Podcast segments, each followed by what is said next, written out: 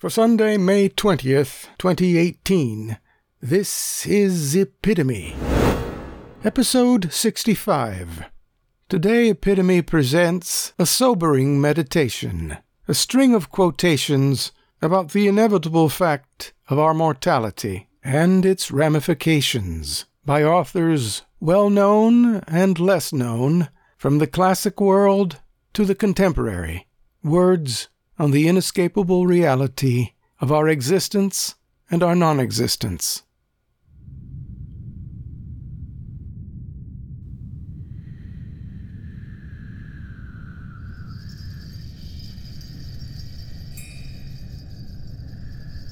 The life of the dead is placed in the memory of the living. Marcus Tullius Cicero. Each night when I go to sleep, I die and in the morning, when I wake up, I am reborn. Mahatma Gandhi.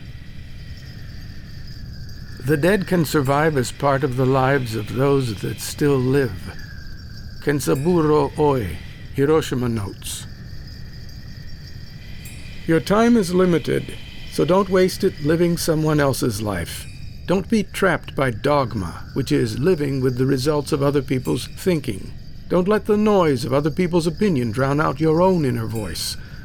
And most important, have the courage to follow your heart and intuition. They somehow already know what you truly want to become. Everything else is secondary. Steve Jobs. People living deeply have no fear of death. Anais Nin. That's what literature is. It's the people who went before us, tapping out messages from the past, from beyond the grave, trying to tell us about life and death. Listen to them. Connie Willis, Passage. One lives in the hope of becoming a memory. Antonio Porchia. We are going to die, and that makes us the lucky ones.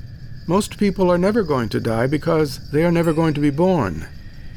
The potential people who could have been here in my place, but who will in fact never see the light of day, outnumber the sand grains of Arabia. Certainly, those unborn ghosts include greater poets than Keats, scientists greater than Newton. We know this because the set of possible people allowed by our DNA so massively exceeds the set of actual people. In the teeth of these stupefying odds, it is you and I, in our ordinariness, that are here. We privileged few, who won the lottery of birth against all odds. How dare we whine at our inevitable return to that prior state from which the vast majority have never stirred? Richard Dawkins, Unweaving the Rainbow, Science, Delusion, and the appetite for wonder. The meaning of life is that it stops. Franz Kafka. To live in hearts we leave behind is not to die. Thomas Campbell. People pontificate. Suicide is selfishness. Career churchmen like Pater go a step further and call it a cowardly assault on the living. Oafs argue this specious line for various reasons to evade fingers of blame, to impress one's audience with one's mental fiber, to vent anger, or just because one lacks the necessary suffering to sympathize. Cowardice has nothing to do with it. Suicide takes considerable courage. Japanese have the right idea. No, what's selfish is to demand another to endure an intolerable existence just to spare families, friends, and enemies a bit of soul searching. David Mitchell, Cloud Atlas. Mostly it is loss which teaches us about the worth of things. Arthur Schopenhauer, Parerga and Paralipomena. It is not death that a man should fear, but he should fear never beginning to live. Marcus Aurelius, Meditations. Because God is never cruel, there is a reason for all things. We must know the pain of loss, because if we never knew it, we would have no compassion for others. and we would become monsters of self regard, creatures of unalloyed self interest. The terrible pain of loss teaches humility to our prideful kind, has the power to soften uncaring hearts, and to make a better person of a good one. Dean Koontz, The Darkest Evening of the Year. Nobody owns life, but anyone who can pick up a frying pan owns death. William S. Burroughs. Nothing is ever certain. Alice Sebold, The Lovely Bones. I carry death in my left pocket. Sometimes I take it out and talk to it. Hello, baby, how you doing? When you coming for me? I'll be ready. Charles Bukowski.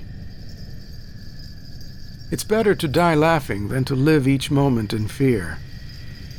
Michael Crichton. Do you not know that a man is not dead while his name is still spoken? Terry Pratchett, Going Postal.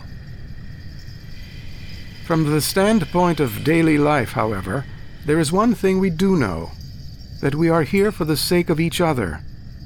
Above all, for those upon whose smile and well being our own happiness depends, and also for the countless unknown souls with whose fate we are connected by a bond of sympathy.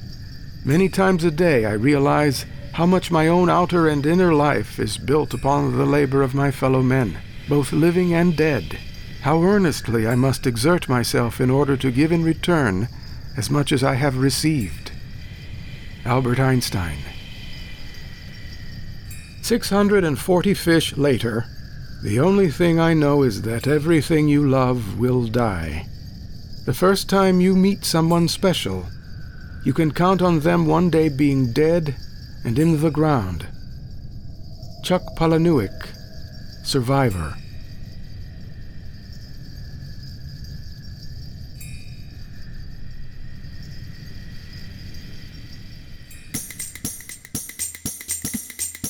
Until our next episode, this is Bob Gonzalez wishing you compassion and wisdom all the time of your life.